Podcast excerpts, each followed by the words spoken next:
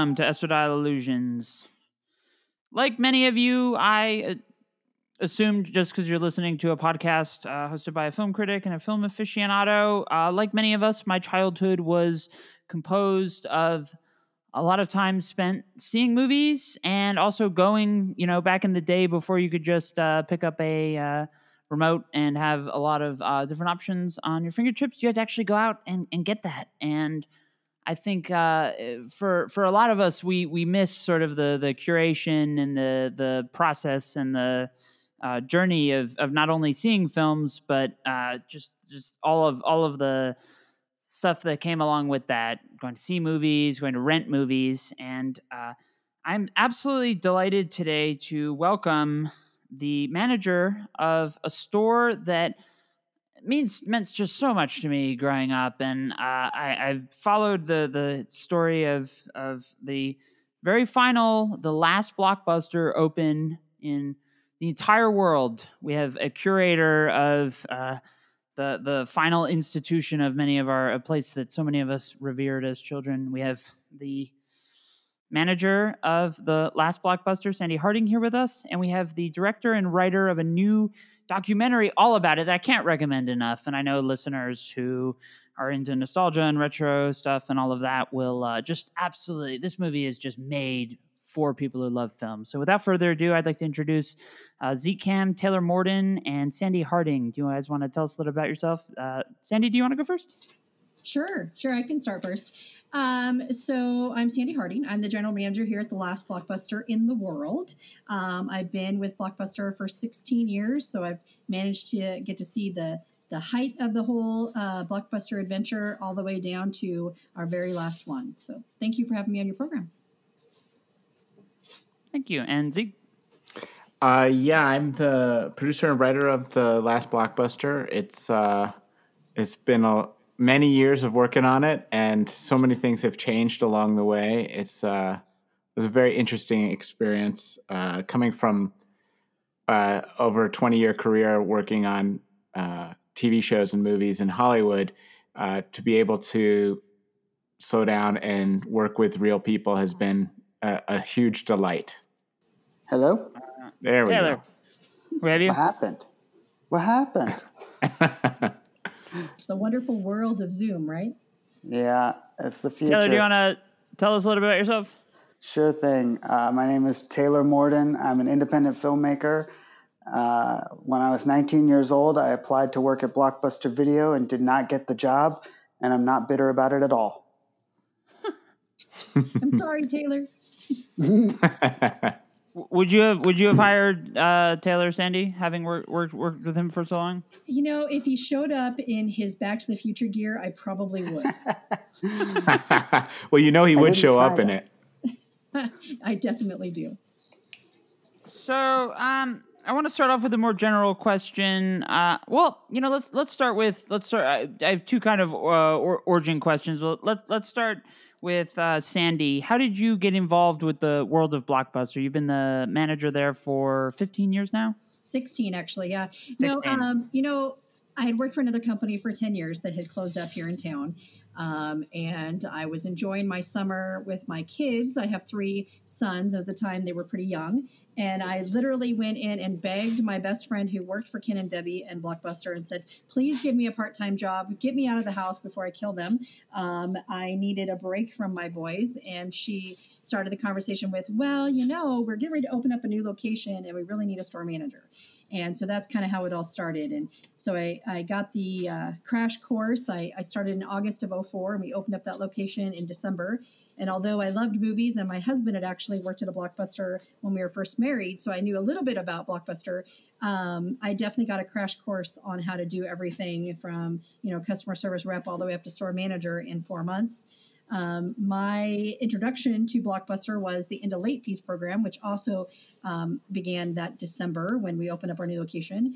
Um, and then, yeah, it's just been a whirlwind of adventure ever since, and lots of up and downs and lots of challenges. But we have been successful all the way through, and I'm very proud that we are the final store. Yeah, that's so. Uh, I have a lot of questions, kind of uh, of Blockbuster through the years, but um, as for the film, uh, Taylor and Zeke, do you want to tell us a, a, little bit about when you when you first took interest in uh, the in, in blockbuster as uh, as the film noted an endangered species but because um, when, when you started when you started filming there was uh, there were a few more and it wasn't quite the last block it was more like the last of the blockbusters. Yeah when we started back in 2017 uh, there were still about a dozen stores left and we you know living in bend here in central oregon you drive around town and you see this sign that says blockbuster video and i thought just like all the other signs I had seen in other towns across the country that it was a store that had closed when they all closed, but they left the sign up, you know, because it's cheaper to leave it up than to take it down. Um, but after driving by it several times, I finally decided to poke my head in and see if it was really a blockbuster video. And when you walk in the door, you know, it it smells the same and it feels the same. And they still had all the brand new movies. You know, 2017, it was like whatever the newest Marvel movie or the newest Star Wars movie was. Um, Sharknado. And, and, yeah, Sharknado three or four at the time. but you know, walking through there, and I didn't know that there were twelve left. I didn't know, you know, if I had found a magical portal into another time or what. But it seemed like there was probably a story there, so we just started. Well, first we asked Sandi if we could start bringing cameras over, and then you know, four years later, here we are. At the time, there was a Radio Shack across the street, so it kind of was a, yes. a portal into another time. Yes, I desperately miss that Radio Shack and being able to go in there and get my tapes from my computer systems. Oh man. yeah, the the the technology of of uh, the the last blockbuster still uses the uh, old old uh, uh, computer systems that are, are, would have been put in place, uh, you know, over ten years ago, and that just seeing all the technical as a big uh, as a big retro gamer, and we we do a lot of retro gaming episodes. I just I, I, was looking there like, oh my god, I, I would just love to get my hand on that that tech. But I imagine you probably have a different perspective, having to go in there and with the with the dust and go through and try to get that system all up and running again. Oh, absolutely. Last week I had to put in a new um, system. One of my computers had crashed, and you know I had to get through five different floppy disks before I found the one that would actually put the program I needed on the computer. But yeah, no, these computers are actually patented in 1992. Um, they are IBM computers, and it is very fun when something breaks and you have to try to figure out how to fix it. Um, there's not a lot of IBM technicians out there in the world anymore. Um, we did have uh, a generous um, local customer who actually used to work for IBM years ago, and he over the summer during COVID cleaned out his garage, found a bunch of parts and pieces for some old systems, and came in and gave them to me. And in fact, they will work on my computer, so it's kind of uh, great timing for us. Um, might help us keep open a little longer. So I, want to touch on something that, that Taylor just mentioned, and it, it's something you see in the in the documentary a lot. Because I imagine, you know, the the appeal behind uh, the film is the the the fact that there's there's so much uh, nostalgia involved with blockbuster. All of us, uh, pretty much, I, I would assume everybody watching has has fond memories of blockbuster. But you see the footage. I mean, you you're a you're a blockbuster that that's not just like you know holding out as as a as a relic of the past, but I mean you you have all the new releases. You are a blockbuster in the present, and uh, I, I, I guess like for for me, it's just so interesting to see like the the dichotomy of the people who essentially go on pilgrimages um, to to visit your store, and then the fact that yeah, you're you're a store and you have customers who who come to you for the new releases and stuff. Yeah, I mean, absolutely. I mean, COVID has definitely thrown another challenge in there for us because, as we're all aware, with the movie theaters closed, there's not a, a lot of new releases being released right now. Um, and so we are, are a bit challenged as far as having um, quality product on the on the shelf, with the exception, of course, of last blockbuster movie. Um, but no, uh, we are definitely a working blockbuster. We go out every week and purchase the things we need. Um, you know, we were filling shelves this morning with our sweatpants and, and all of our swag. And um, yeah, no, we are absolutely a working store. How much of um, I, I guess uh, another dynamic that was uh, you know when when blockbuster came in and the film the film does such a fabulous job of uh, explaining the history of the video rental industry from the days when i mean people think new blu-rays are expensive now i mean an old vhs tape would cost like $99 and that was kind of and, and, and that was something the studio a price tag thought was kind of more of a low ball i mean imagine imagine how expensive that would have been but um, blockbuster was able to to take over such a large market share because you had so many new releases that uh, Blockbuster had more new releases than everybody else. The mom and pop stores couldn't afford all those uh, copies. And um, do do do do your customers tend to gravitate more toward the the new releases, or is it more of a you know, I'm thinking of like, especially during the pandemic. I, I imagine that a lot of the comfort food choices would probably be popular. Yeah, you know that definitely people come in looking for those feel good movies, the ones that they've seen a lot that, you know, especially the old 80s comedies and different things like that. But what we really noticed um, that people do, they come in every Friday and Saturday looking for the new releases. And right now, with the pandemic and there's not a lot coming out, we get a lot of people coming in and commenting, you know, they're looking for something that's not on their streaming service. And, you know, I was talking to somebody about this in another um, chat that, you know the problem with streaming services now is that there are so many of them out there that you really do have to have several on your home device or else you can't find every movie. I mean when netflix first came out there they had a lot of content on there. Well now you've got disney plus and you have you know hbo and you have um, apple and amazon and everybody else who has all their own systems and they all have their different content. So unless you have three or four different program or um, I guess channels. I don't know what you want to call them, but streaming services, um, you really can't find everything, and you can still come in here and find those movies. And I think that people really appreciate that. Um, and you know, it's a safe safe area for people to come in and look for a movie and get out of their house for a little while and not have to worry. You know, for a few minutes anyway. Is is that what um, drew you, uh, Zeke and Taylor, to the, the film? The the kind of um, I, I think a lot like like Blockbuster is obviously uh, important as a as a place to get especially those those hard to find films, but it's also it's also the, the, the there's a ceremony involved in it. I mean, we who doesn't unless you're below a certain age, who doesn't have all these amazing memories of just slowly strolling down those aisles looking at all the potentially amazing films? Even if the one you picked was a dud, uh, the walking the aisles, until you watched it, every movie is an Oscar winner. Yeah. Yeah. Yeah. That's a good point. And the the interaction too is such a big part of it at least for us, like knowing that you can go someplace and, you know, it's blockbuster in the year 2020. So the people in there probably love movies. Like you got to really care if you're going to make the trip and drive out of your house to go get a movie that you might be able to get on a streaming service. So it's it's a different kind of person in there too. So not only does it have the memories, but like uh, for example, Jared, who's in our movie, who is in there renting movies all the time, we wouldn't. He's probably in there right now. This movie, right? But those kinds of people you don't run into, you know, at the grocery store. They're at Blockbuster. Yeah. Right. Uh, I, I'm a huge uh, comic book fan. I, I internally, I, I like. I know the feeling. I get, ex- especially in COVID probably more so like it, it's it's caused you to uh, it caused me at least to re- reflect a lot on on sort of how how important these things are to me. Like the idea that I like you know you go in there on a Wednesday and uh, at, at my comic book shop, the uh, owner knows my name. I have my little bo- I have my box with my stuff, and they get it.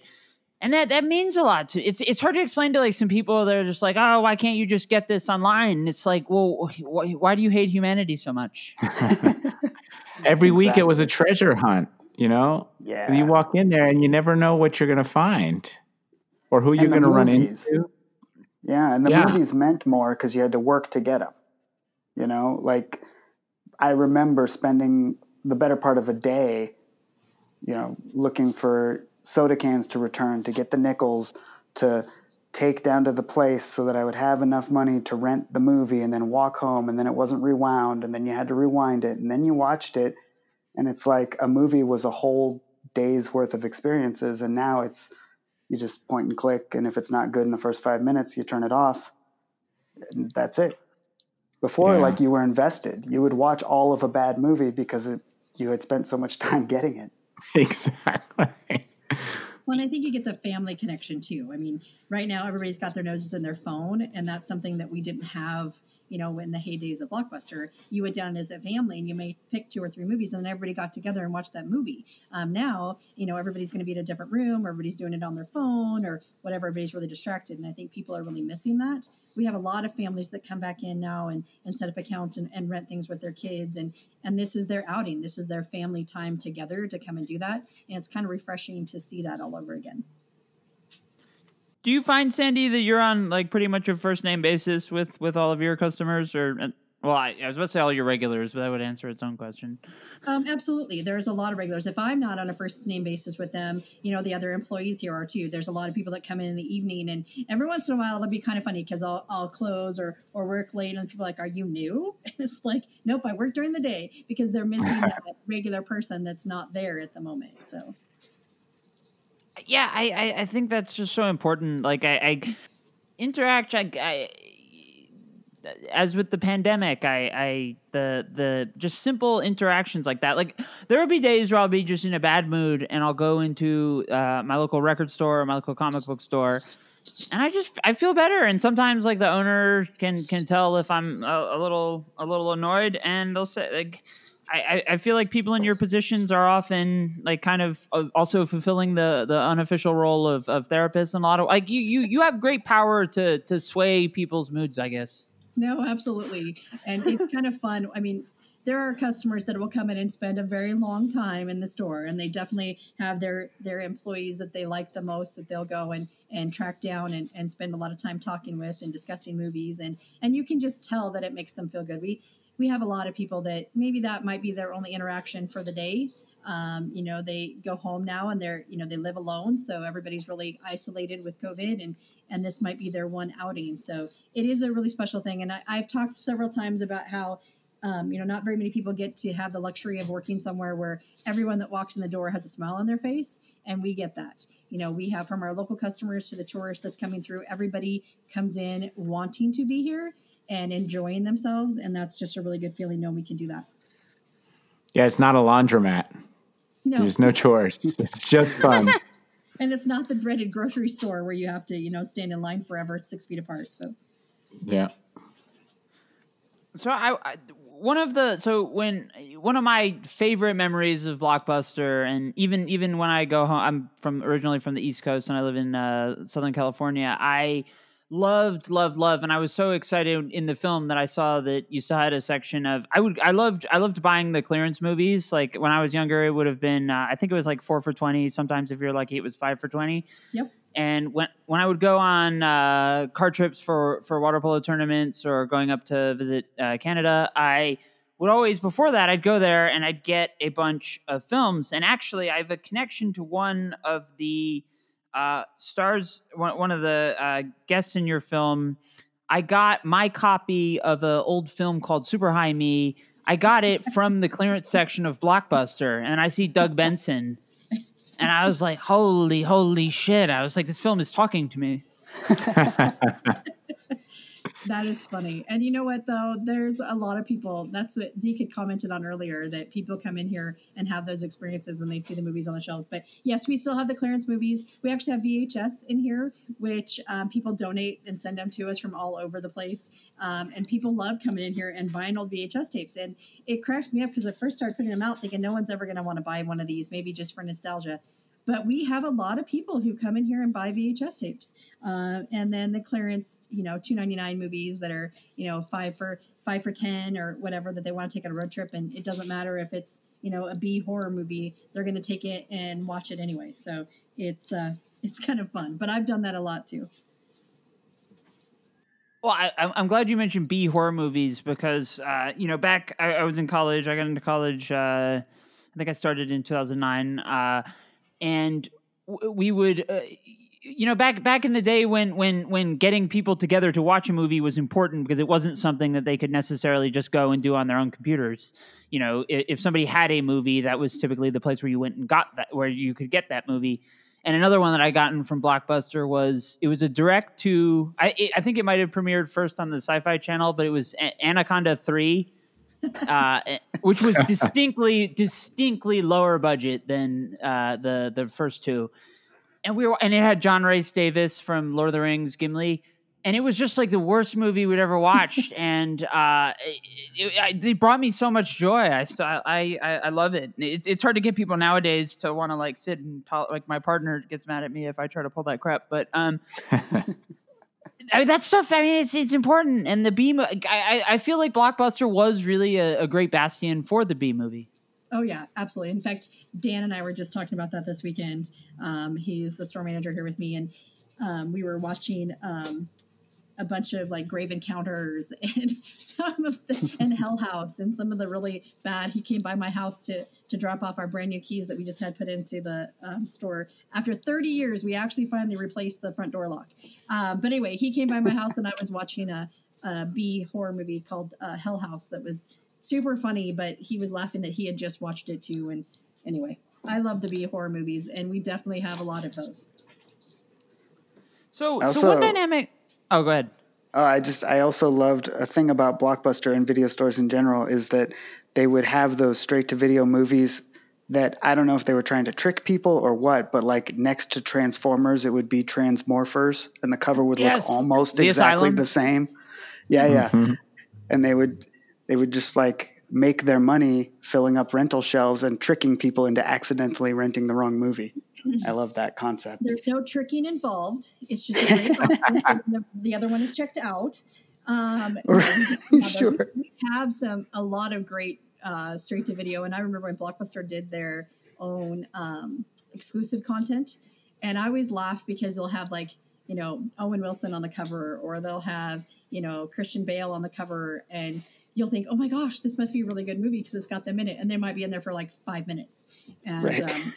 um, or it's a cameo of some kind.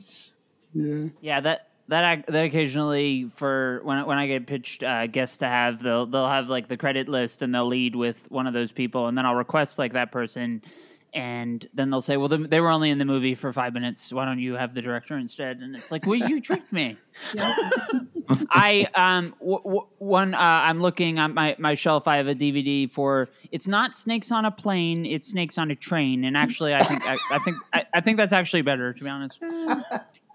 That's great. Those are the best movies though, because you go into them with no expectations, and then you're pleasantly surprised when you actually see a little bit of good acting. So there's nothing wrong with those movies.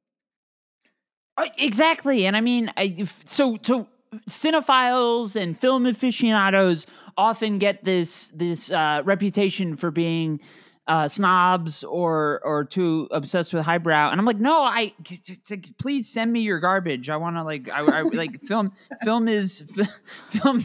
Film is is it's supposed to uh, inspire emotion, and if if you're like laughing, saying like this is terrible, I I- you know th- th- that's in my that can be a really great 90 minutes well spent.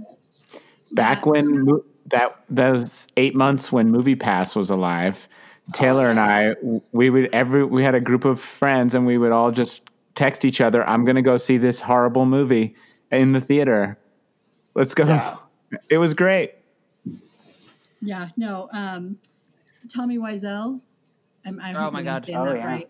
Um, Yes, I love yes. The Room and Disaster Artist, and I actually have a good friend of ours that um, has done a lot of stuff with Greg, and they just did a Best Friends too, and he's in it, and it was hilarious. We had to watch them not just because he was in it, but because they are so bad that you just find yourself laughing all the way through the movies and enjoying yourself for exactly what cinema is supposed to be, right? What movies are supposed to be all about, enjoying yourself. Yeah, I, I was one of the few critics who who uh, reviewed. Uh, I think it's actually it, so it's best friends, but they put the R in in parentheses, so it's it's supposed to be I think pronounced best fiends or I, Yeah. it's one of those things that I have. I don't. I, I thought the first one was was pretty marvelous, uh, and it, it was that's an odd choice uh, that they would that they would do that. I yeah, I mean, I I, I think that's important uh, as a film critic too. One of the most frustrating things people will come to me and they'll say, and they've been doing this for years. They'll say, you know, recommend me a movie, please, and then I'll give them like a great recommendation, and then the next sentence is, is it on Netflix? And I know that that's like code for if like if it's not the easiest thing I can get, I'm not going to watch it. And, and that like now when I start hearing that, I almost like like shift into a like stance where it's like no it's not on netflix and by the way like go and find it like if you want to reckon if, if you want to just mind if you want to like essentially do the streaming version of doom you know doom scrolling when you're just looking into the void of twitter um like it, some people they're if they want to sit down and watch a show their idea of watching a show will be scrolling for 20 minutes to watch something and then they'll have fallen asleep by then mm-hmm. it's it's tragic. Um so i want to go back to uh the sort of there's a fun dynamic that you explore in the film where you point out you, you go to the history of of the of uh, video rental and and you point out kind of an interesting uh, dynamic where the mom and pop stores were essentially wiped out uh, by blockbuster and in in, in, in some views like blockbuster is kind of like the antagonist in, in that kind of relationship. Um i mean it's it's just a fact it's not True. Yeah. I mean, eh, they're all Blockbuster lost. They're they're out of business. Um, there's still a few. There's a video store in m- many of the major cities. They're not. It's not a Blockbuster, but it's a video store. Um, I went to Portland a couple weeks ago and drove past a video store that had a full parking lot. So. Uh, they won in the end, you know? Right. Yeah. All the ones that are left are mom and pop video stores because they're the only ones that had the drive and the, you know, out of the box thinking and different ways to stay afloat. I mean, it is it is interesting. We did think going in that more people would take that angle and be mad at Blockbuster for shutting down the local mom and pop store, but everyone we talked to just had such fond memories that it really didn't come up that much. Most people were just like, yeah. Yeah. Not lost on us that, you know, we started out as the mom and pop video store here in town and franchised to Blockbuster. And then here we are, we're left as, you know, a lone Blockbuster, but we are still the mom and pop. And that's kind of, I think, why I mean, why we survived a lot of it was because we never tried to be that big corporate store. We always operated as mom and pop. We always focused on local, focused on our community, focused on our stores. And yes, we had the the big name, but that was all we had that really was Blockbuster. And it feels like a mom and pop when you walk in there. There's a there's a jar with dog biscuits in it, so you can Aww. and you can bring your dog in. Um, I uh, I recorded tw- 26 episodes of a podcast from Inside Blockbuster uh, with Jared, who's in our movie. And so I was there pretty much every week for a few hours. And it's the same faces coming in. And it wasn't just old people, it was young people, couples, families. And, you know, no one was ever rushed out of the store. you know what I mean? It's, uh, it just feels like your friends are letting you come over and borrow their movies. Yeah, I, I that came across a lot in the film, and you you point out that you've uh, Sandi essentially em- employed pretty much all the kids in, in Bend, Oregon, which is, I mean, that, that, that, that's, that's an important detail. Like you're, you're, you are, a, you know, you're a service. People come and, and, and rent movies, but like, it's a, it's a pillar of a community. And, and that, that really does kind of hit on the, the mom and pop nature, the, the fact that, that you and, your employees, uh, you're invested in the community. Yeah, we are. And, you know, and Ken and Debbie too, um, you know, it's really important when we started all of our online sales, for example, you know, all of our merchandise is made or, you know, we either make it or get it through a Bend company, um, which was really important to us to continue that local thing and not, you know, get so big for our own britches kind of, you know, and, and forget about why we're here and why we've lasted all of these years. It's not the, you know, all the publicity and the tourists, it's the local customers that have come in and supported us. So we wanted to make sure that we never lost that focus um, on our community. But yeah, th- this is my family, and these employees, these customers. You know, I talk a lot about it, but they really are. We're a family here, and I, I, as far as me. Um, you know, employing most of the kids in, in Central Oregon, Bend has grown exponentially. I can't say the word exponentially. I can't say it um, since I started working here. So I definitely um, there's a lot more teenagers out there that I haven't employed, you know, employed as of late. But um, I definitely Yet. have a lot of uh, fond memories of you know a lot of first time jobs. And I, you know it's funny when we started to become the last one that was the most phone calls i was getting or emails were from former employees who were telling me hey i worked in florida or i worked in michigan or you know i had somebody come here for that had worked in a blockbuster in spain. And it's like you know that was my first job and i loved it. And there's something special about being able to give that to you know a 16 year old kid and have them enjoy it and remember it for the rest of their lives how much of your business is um, based on on recommendations that, that you've given to the customer versus customers kind of coming in deciding for themselves? Um, I would say probably you know 60% of it. it. you know there are those customers who come in and they have their long list of movies that they've seen in the previews of a previous movie you know and they they come in looking for that specific thing but there is a lot of movie recommendations and um, there's customers like I was I was saying earlier that have those employees that they love that you know they know that that that employee watches the same kind of movies that they do like or they've recommended things in the past. So we definitely get that on a daily basis where people come in wanting um, those movie recommendations, and that's just part of the fun of working here. I mean, where else can you go and you just talk about movies all day? Yeah, I think the the the on a on a broader scale, the the we're living in an era where like there's there's more there's more streaming content. Like when people ask me my Emmys recommendation, like Emmys predictions, I'm like, I don't even like what. It, it, it, doesn't even like seem fair because there's like five five over 500 new scripted shows coming out each year no no single person has seen them all and like it's impossible like whoever's nominated like it is, it is quite literally a popularity contest but but in terms of of, of listeners i mean uh, uh, viewers uh, people who who want to sit down and watch something we're, we're living in an era where curation is a, is an intense problem for the film. No, I actually think it's one of the highest values of walking into that store here in Bend.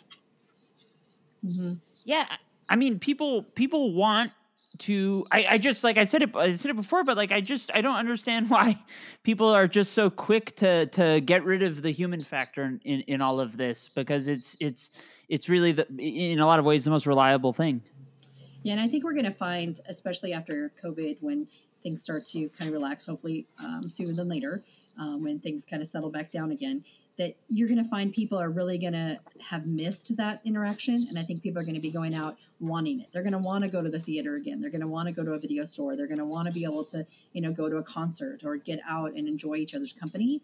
And I think that for the longest, you know, for the last 10, 15 years that we've had all the streaming services and, and those things going on, that people definitely, I guess it hasn't been 15 years, has it? I guess it's only been five, 10 years.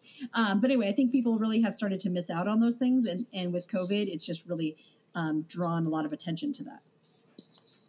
So I have another uh, question about the the making of the documentary because like I, I know that a lot of documentaries are, are, are filmed kind of over uh, long periods of time, years even. Um, did the narrative kind of change as because you've only been the last blockbuster for uh, about a year, close to a year. The other ones closed in uh, 2019. Uh, can you talk about kind of how how how the the how, how reality was was really kind of shaping uh, the the ways your narrative turned? Well, when Taylor came to my house to watch a movie, uh, Woodsman in the Rain, which we didn't end up watching, but is one of my favorite movies. Um, uh, he said he he basically bamboozled me because I'm about to start the movie, and he says, "Hey, I want to tell you this uh, this idea I had. Uh, we have a blockbuster in town." And I was like, "Wait, what?" Because I didn't know that it was. I thought thought the same thing he thought, except I hadn't gone in. I just thought it was a sign over an abandoned. I kept saying, "Why haven't they rented out that space yet?" Um, and uh, Taylor had been working, had done a couple interviews with Sandi before that, so he already knew Sandi, and he was telling me about her.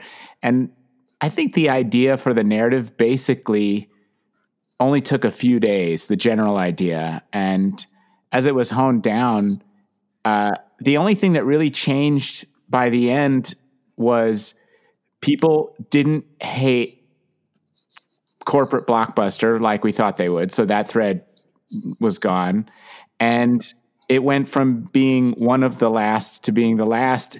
And I think that only made it more uh, valuable to the audience, it didn't change our intentions of the narrative at all. You know, Yeah. whenever you watch, if you watch a documentary about an Olympic potential, if that one doesn't win the gold medal, it doesn't make the movie any less valid. And we just happen to be following the gold medal winner when when all the other ones went went under. And for for the majority of the time that we were filming, it was or maybe about half the time, it was the last one in the United States. So we the film was always going to be called The Last Blockbuster. Yeah, and for a while we did think we were going to go up to Alaska and film at those stores, but they ended up closing so quickly. Like while we were in production, while we were interviewing Alan, the manager of those stores, he tells us, "Oh yeah, that one's closing next week. You won't get there in time." You know, that kind of thing was happening to us. So that was the only way it kind of dictated the story, but you know, real life happens. That's how documentaries work, and that is sort of why you know people ask us all the time why it took so long to finish the movie because we were waiting to see what happened. You know. Yeah. Yeah, Th- something changed every 2 months. mm-hmm. Yes, it did, and it was like every. I felt like I was constantly calling you guys or texting, going, "Oh my gosh, she's probably going to come down here. I'm doing this today," or "Oh my gosh, the Ellen Show is going to be here," or you know, I, Yeah. it just seemed like something was always happening, and um, it's still like that. I mean, now we have you know all the stuff with COVID that's going on, or we have um, the Airbnb event that we did, and it's just like something's always going on um, in our store, which is exciting and fun. the Airbnb event gave me just the um, for those listeners uh, not not aware in uh, August I think it was you you did an Airbnb event where uh, it was very 90s uh, retro themed and you could stay inside the store which I I have to imagine there's millions and millions of kids out there who who dreamed of that that's like Yep. uh, It's night at you the made- museum. yeah and you made it you made it a reality that's that's awesome Yeah, no, it was a, it was a great um, fun event. It was just a weekend. We had a lot of people disappointed um, that they couldn't come because we you know we did it just for the Central Oregon um, families, and you know that was a two part thing. One, obviously, because it's pandemic, you can't ask people to travel here, nor would we want to have anyone travel here. Um, but also, it's just a great thank you to our customers who have been so loyal for so many years. But it was a ton of fun, and you know we had the rollerblades, we had everything, all the you could have access to all the candy you wanted, and you know most of the people that were coming in were you know you know mid 30s to 40s. So after a couple of candy bars, they're like, oh my gosh, I can't eat anymore. So I didn't get any. um, but it was it was definitely a lot of fun and you would have enjoyed it because we had the the retro Nintendo game systems and you know Mario Brothers and Zelda and all kinds of fun stuff. So Well, actually, that's a good. Um, that reminds me of a question. So, One of the things I was just kind of interested in. So, so from a from a like nationwide, when when DVDs were first started, um, you know, you would have had a transition period where you had a lot of VHSs. That that now your store ha- has a lot of VHSs again because people give them. But um, then there was uh, Blu-ray, and for like a year or so, they were competing with HD DVD. And I, I remember kind of from covering it back then that that the chains were. I, I think they ended up just kind of ultimately siding siding with uh, Blu-ray. But now we've got like the 4K Ultra. I mean, it is is is like, and and, and now speaking of video games, um, everybody on the face of the planet Earth is trying to battle uh, the algorithms to get a PlayStation Five like I, I- like I I imagine like as, as a store manager who's who's been through so many of these different transitions. I know you had PlayStation Four games for sale. I mean, is that is that just like all of these like new technology? Is that kind of like daunting or frustrating, or do you find that customers prefer the old older formats? Well, and you know, I think the biggest challenge that we have because we're back to being that independent, you know, mom and pop is we have to make tough choices. And sometimes, you know, the choices that we make are not necessarily things we want. For example, we don't have video games in the store anymore, and that's just as of recent, um, last six months or so, we we discontinued doing video games. And and part of the problem is that we just can't, you know, as things are progressing in the video game world. You know, the games are still costing $60 a pop. We don't have the vendors that we used to get them from. Um, so we're paying full retail for a game and we just can't rent it enough to make it profitable to keep it on the shelf. and we had to make some tough decisions with that particular one. As far as the 4K, it's kind of the same thing where it's, you know, I remember when Blu-ray came out and Blu-ray and HD were battling and and we slowly kind of waited to see what was going to happen. We're kind of back in that same wait and see with uh, the 4K. Yes, every you know more people have them, and I'm imagining for Christmas we'll probably start carrying them. Um, but we haven't dive, dived into it yet. They're pretty expensive still, and it's just another one of those from uh, profitability and a you know I got to keep the store and the doors open. I can't just go out and, and frivolously buy all these new things. Um, because I'm not going to be in business very much longer if I do that. So, I mean, that's the only thing that that really kind of sucks is that you have to make those tough decisions as an independent. We don't have the big uh-huh. corporate behind us anymore. So. I, I mean, I remember growing up. I was uh, we we we had a, a, the the closest blockbuster was in the town next uh, next. I, I guess it was probably like a twenty five minute drive, but you'd have to pass like a lot of local stores. So my mom would never want to drive. But um, when when when things like the the Game Boy camera, I, am sure a lot of our listeners probably remember, which was like the the worst technology. Somebody actually got Zoom earlier in the pandemic running on a Game Boy camera, which I thought was absurd. Uh, but like I just I just remember thinking like Blockbuster had all those those those cool things, and um, to to uh, ask another question kind of related to the past, the film does an excellent job. Uh, kind of explaining the the broader circumstances of of Blockbuster's demise and uh, the the fiscal crisis and Lehman Brothers and Bear Stearns going down and all all of this um, over leveraged, basically having too much debt. Um, and I, I, I think because we think about we think about um the way the way that these like big corporations act, and I, am also thinking of uh, Quibi in my mind right now, in the sense that a lot of these decisions that that companies make are kind of done in the interest to try and and, and steer the uh, uh, steer society in one direction, like like Apple getting rid of the headphone jack or stuff like that, which is a huge pain in the ass. But um, you guys do a great job, uh, really kind of making the case that the the public did not want Blockbuster to go away. Yeah, no, I don't think they did, and I think that they were, um, you know, I, I think it was just a sign of the times with all the streaming services and the and the terrible decisions. I mean, you look at Family Home Video, for example, in the Midwest, they're still up and going. They're still a company. I know that they've definitely had some challenges as of late, and I know they've probably had to close some stores and some different tough decisions like we've had to make. But there is a way to do it. Um, Blockbuster just made a lot of really poor decisions. Um, you know, for for for Zeke and Taylor, uh, how, much of kind of the because I, I I know that with documentaries, there's always hours and hours of footage that you don't get to put into a 90 minute narrative. Like, how, how can you talk a bit about like the balance of constructing a narrative? Like, a, a, lot of this is very much Sandi's story, and then a lot of this is also like this just the story of an American institution and the the balance of kind of juggling all of that to make a make a co- cohesive narrative. Well, we had a we had a pretty detailed outline before we started. Um, I come from the narrative world of TV and and features, so I really wanted to build a you know a three act structure with suspense and all those things. And when we went out looking to discover the story, things that you know we basically we decided if this structure works, then that's what we'll use. If something better comes along or this isn't realistic, then we'll change it. But it worked. And so that's what we handed uh, the editor when we started. And it, it was in there. We, we had enough hundreds of hours of footage that that story was in there. Yeah. And one of the big things, like for me from the very beginning, was like there is this corporate blockbuster story that we knew we kind of had to tell to give context to the story of the store.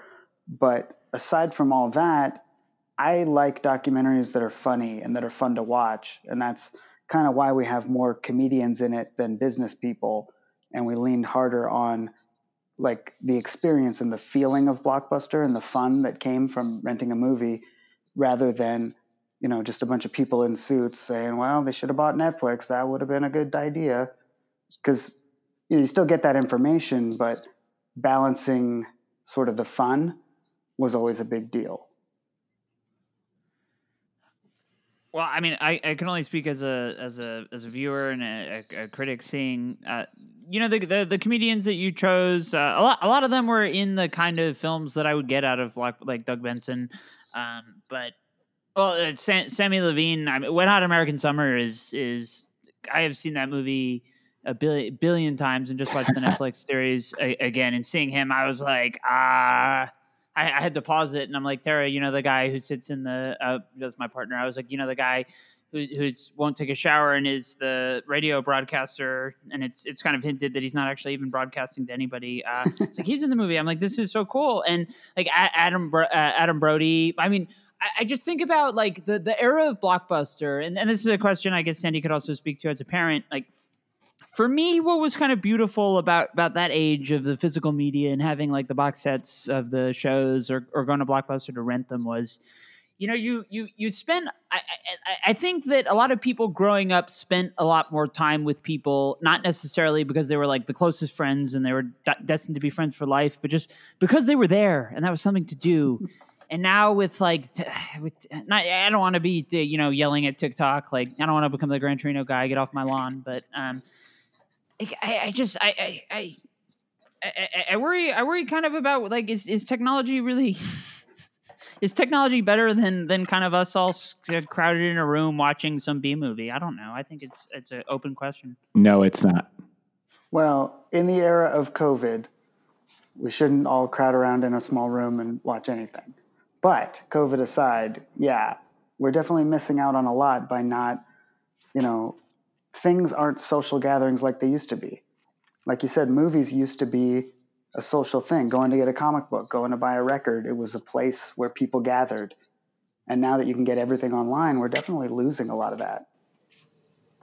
No, absolutely. And and again, back to the family time, you were mentioning that I was a parent. And I mean, I remember my kids grew up here. I mean, literally they all worked here. But, you know, even before that, going and watching a movie was super important. And I remember the boys, um, I used to get lots of, you know, their um, child labor laws, Sandi, you know, but I used to bring the kids in here and we would do things around the store and, and, clean or do stuff so that they could earn cash to, to go and buy snacks when we went to the movie theater. I mean, those are events that my kids will remember forever. And, and that was family time. And, and I think that there definitely is missing. And again, I referred earlier, even I have my nose in my phone all the time too, but you know, unfortunately we are all missing that inner interaction where we can sit in a room and have a conversation about our day and not be checking our emails or checking our phone every five seconds. The we talk uh, quite a bit about the smell of blockbuster in the movie, and uh, we asked every single person we interviewed about it, and one person out of every single person that we interviewed said, "Did it have a smell?" And then he goes, "Oh yeah."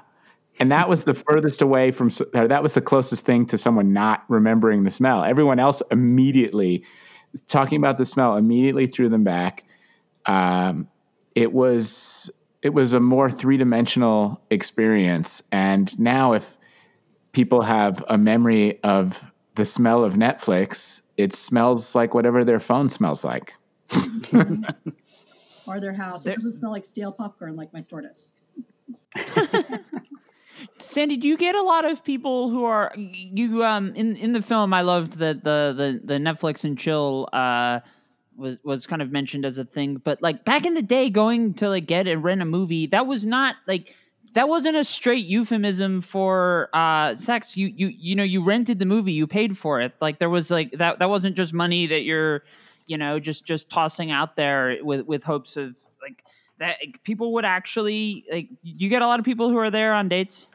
We do get a lot of people that are here on dates. Not maybe not as many as we used to get uh, back in the day, but uh, we definitely get people coming in here as couples. Um, it's it's definitely more families than date night nowadays. Um, but I think that everything is, you know, the last six months, everything is different than what it was. And I'll be curious to see when we come out of this pandemic what what our rental um, renters look like then. Uh, but I think we get more families than anything else. 'Cause there was there was an article I saw uh, earlier today in the New Yorker about how Netflix is is engineering a lot of their original content to basically be the the the thesis of the article was are we in the era of ambient television basically television designed around the fact that people are staring at their phone the whole time and I'm just like face palming like this is the most depressing thing I've ever read not not not actually but like That's pretty There- sad. Yeah. Oh man. And, yeah and and You need to if that is the case, it it seems kind of foolish since uh, when I want to watch ambient TV, I put on YouTube, not Netflix. Right. Yeah. I mean, I'm I'm always aware of the fact this is an audio podcast. We know that people are uh, looking. Maybe they're they're reading articles about the last blockbuster. Maybe they're uh, maybe they've got this and they're playing uh, Animal. Wait, I since Animal Crossing came out, I know a lot of people listen to the show while playing that. Uh, like like p- podcasts like this is a great medium to do that because you don't have to look at anything. If you're actually looking at like and and and uh, another article I saw was people are angry that they skip over the credits for right like the they autoplay is just like oh you don't get to see the credits. And it's like well I mean counter argument to not having to see the credits I mean if you're not watching the film to begin with who do you need to know like why do you need to know who made it Yeah. Right. that's uh that's that's obviously not a great uh it's a sad commentary on reality. I mean, I, I'm I'm aware of the fact that uh, our listeners are are kind of the exception of this, but not the rule. But I mean, part of part of what you were doing with when creating this film is, and and Sandi, why you know how, it's how so many people have rallied around the store is we recognize that that decisions were made ten years ago that were outside of our hands, and we don't really like the way that they were decided. Yeah, I mean it's a sad, a sad reality. You know when the customer doesn't get to depict what happens with the business, and you know customers would still be coming into Blockbuster, and customers would still be renting movies from us if we could have just found our way around some of the debt that they had. Um, but you know, you were talking about podcasts earlier too, and, and I find it interesting. Um, that my husband and my sons that's one of the things that they really enjoy and that they discuss a lot is youtube and podcasts. And they're doing the same thing where they're playing whether they're playing a game or they're at work or they're or they're doing whatever everybody's always listening to some kind of a podcast on their phone. So good for you for having a, a such a great program. Thank you.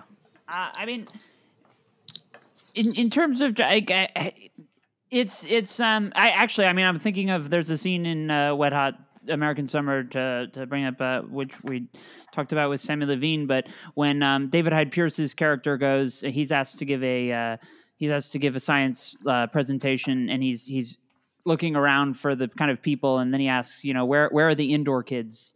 Um, hmm and I, I, I think that kind of the broad internet, uh, like like you know the the rise of of you, know back in the day, comic book conventions were like a place for nerds, but now like Comic Con is like the go to destination of in, in, in the world, and I.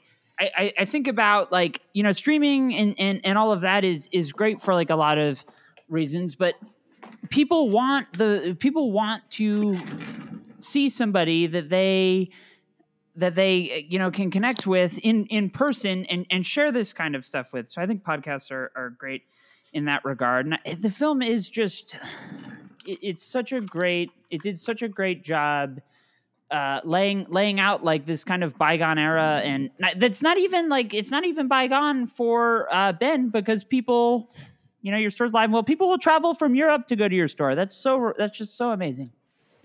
Yeah, it's actually pretty wonderful. And um, we, I, I say the word fun a lot because that is just exactly what it is. But we are incredibly grateful for all the love and support we get from everyone. Um, it's a great place to be. So what what what is it about Bend that that uh, is an environment where you know you can have a Radio Shack until just recently that Blockbuster survives that. So you you mentioned in the film Sam Goody. I can't remember. Like I used to love going in there. Yeah, and we don't have a Sam Goody. Sorry, I, I don't even think that I don't even think most people even remember what that was. Um, and Radio Shack's definitely been gone for a little while. It's kind of depressing when you look across the street and see that the building's still there. But um, you know, Bend is just a very wonderfully, um, it's a beautiful area. People really appreciate what we have. I think that people really love the local aspect of everything. Um, and, you know, people often ask me, do we just not have good internet? Is there some problem with Bend? Which is none of the above. We do have good internet here. Really Um, fast. Yeah, I think that it's just a testament to the fact that that Bend is a little bit slower. Maybe we tend to enjoy um, being outdoors. We enjoy having a little bit more of a laid back lifestyle, and we just really appreciate the things that we love, and we're willing to hold on to them for a little bit longer. Well, Sandi won't say it, but uh, after three years of making a documentary, I think uh, Taylor and I are can say can get away with having some authority of saying that the reason this blockbuster is still in business is because of Sandi. Yeah, hundred percent. I mean, I, I can. Oh, sorry. Go ahead. Taylor. No, it just takes somebody with that kind of dedication and just like you were just saying, how much fun you have with it and how much joy. You know, you don't see that in most retail establishments. you know, the manager is not talking about how much fun it is. That's, No, and, that's and a it's sincere. I mean, I love this store. I love the kids that work here. I love the customers, and it's my family. I don't even know what I would ever do um, when the day comes that we have to close our doors because it'll be a very sad day for me. This is my life. It was my children worked here. You know, my husband comes down. He, um, we even had a cat that passed away recently that uh, you know we got from Blockbuster. I mean, this is our lives. This is our family. I mean, this this makes me think of uh, we we did an episode a couple months ago with a film that I imagine will will appeal to very uh, similar audiences. It's called uh, Jasper Mall. That was one of my favorites at Slamdance. We had uh, Bradford and Brett on from that, and um, you know we were talking about sort of the the decline of retail because a lot of people don't want it to go away, but we and I mean your film does, uh, as I mentioned earlier, does like a great job saying like a lot of this this uh, leveraging and all of that is is beyond everybody's control. But but to a certain extent, like people people need to have an experience when they go in. I mean, I know as as a, a, couple years ago when I was early in my my transition, I needed help. I didn't know what to do. I was like an idiot. I was a deer in the headlights. I needed somebody to tell me. So I mean, with with with all of that in mind, uh, you know, to to see your success, Sandi. Uh, I mean, you really are the X factor here. Oh, thank you. And again, I mean, these interviews are wonderful and it, it just makes me remember why I'm here and helps me kind of reflect back to just how much um, love there is. I mean, I, I don't know how else to say it, but thank you. So, um, uh, as as we uh, as we start to wrap up, I you know this this podcast we cover uh, Disneyland a lot. Do you think there's any any chance we'll get a blockbuster uh, theme park? there was one, going to be one. Yeah, right. That's that's why I asked. People ask me all the time if we ever close a store, we've got to make it into a museum. And I always just kind of tell people, well, I don't want to ever close a store. So I'm not real fond of, of the idea of us being a museum. But um, I don't know about a theme park, but uh, I definitely think, um, you know, having the store here for as long as we possibly can is the best we can do for now. Well, I mean, speaking of museum, you know, you have the, the a lot of listeners will probably be familiar with the John Oliver. Uh, he sent the uh, Russell Crowe memorabilia first to Alaska, and then you got some of uh, uh, some of them. But um, well, like, uh, do you know where the jockstrap went? Yeah, That's actually, Russell Crowe to ask. has it. So it's back in Australia. He took his jock jockstrap back. It was a great heist. There was a part two with the John Oliver show that you should look up. That uh, anyway, there was a part two of, and they did the great heist, and uh, he managed to get the jockstrap back. Um, but yeah, and, and we have other wonderful things in the store. I mean, that's like the most famous things that we have. But you know, people send me things from all over the world. They send me their blockbuster cards. They send me their old gift cards. They send me T-shirts. We have a whole collection of Highlander memorabilia that someone sent us that their um, you know family member had had and passed away and they and they thought what better place to have it but us um, so people send us things that are are just so wonderful and we appreciate all of it so i think if it ever came down to the day we definitely have enough stuff um, in the store to make a little museum Yeah, well, yeah, that's. Uh, I mean, it's just it, all the fan support is so uh, so reass- uh, reassuring. It, it, as a film, as somebody who cares deeply about film, that uh, makes me so happy. So, um, last question. Uh, we usually ask like a question. I mean, we've talked about the pandemic. It's hard not to talk about the pandemic in, in kind of any of these, but um, w- the um, in, in terms of just the release and all of that, can you talk a, a, a little bit about the um, about how that's kind of uh, made more more difficult? Uh, Yeah, so you know, we were going to do um, a pretty widespread release to physical indie theaters. We had just handfuls of indie theaters that had approached us wanting very much to show this film. Uh, so w- we probably would have been in about 50 or 100 indie theaters already playing. Um, but, you know, that's not going to happen now. Uh, but we do, ha- the other parts of the release plan are still the same. So there's uh, an exclusive, Blockbuster exclusive DVD Blu ray combo that you can get f- from the store if you go in, but also from, what's your website, Sandi? Oh, I always say it wrong. Uh, Blockbuster. What is it? Blockbuster Bend? I believe it is Blockbuster Bend. Yeah. Ryan. So, Blockbuster Bend. I so none of us, Oh. none of us Oh. are sure. Taylor probably knows. It's knows. bendblockbuster.com. That's it. yeah, we, Thank you, Taylor. we will One more comment. we will link to it. um, and they've got all kinds of cool stuff, but especially cool is our DVD that, that's on there. Uh, that's uh, s- I think that starts shipping in, in a week or two, or maybe it already started shipping, Yeah, we just. and then just started shipping it. Yep. Uh, and then uh, we're doing uh, iTunes, Amazon, uh, Dish, Direct, basically anywhere where you stream, you download, rent, buy whatever your digital movies. We'll have it on, I believe, December fifteenth, Yep. and Well, uh, then people can watch it with their families uh, as long as they are already in the house with their families for Christmas. Yes, please, please social distance. Anyway, uh, Sandi, Zeke, Taylor, this has been uh, such a pleasure, and I know I, I, uh, we, you know, with with retro and nostalgia being so popular, I, I imagine our listeners will be so excited about this. I've followed the story of of, of your store and Bend for for years, and it's been such a pleasure to have you all on, and this has been so great. So thank you, everybody. Thank you for having us. This was great fun. And uh, we'll link we'll link to the film uh, Last Blockbuster. Be sure to check it out. This is like i- i- especially more so perhaps in the pandemic era. This is a really really great way to spend an evening or in the middle of the day if you want to take off from work. Go ahead, and do that. That's uh, No one will know. watch it watch it whenever you want. But uh, it's it's it's really it's truly it's it's a must watch for film fans. Well, thank you for having us. And uh, to all of our listeners, thank you for listening, and we will see you next time.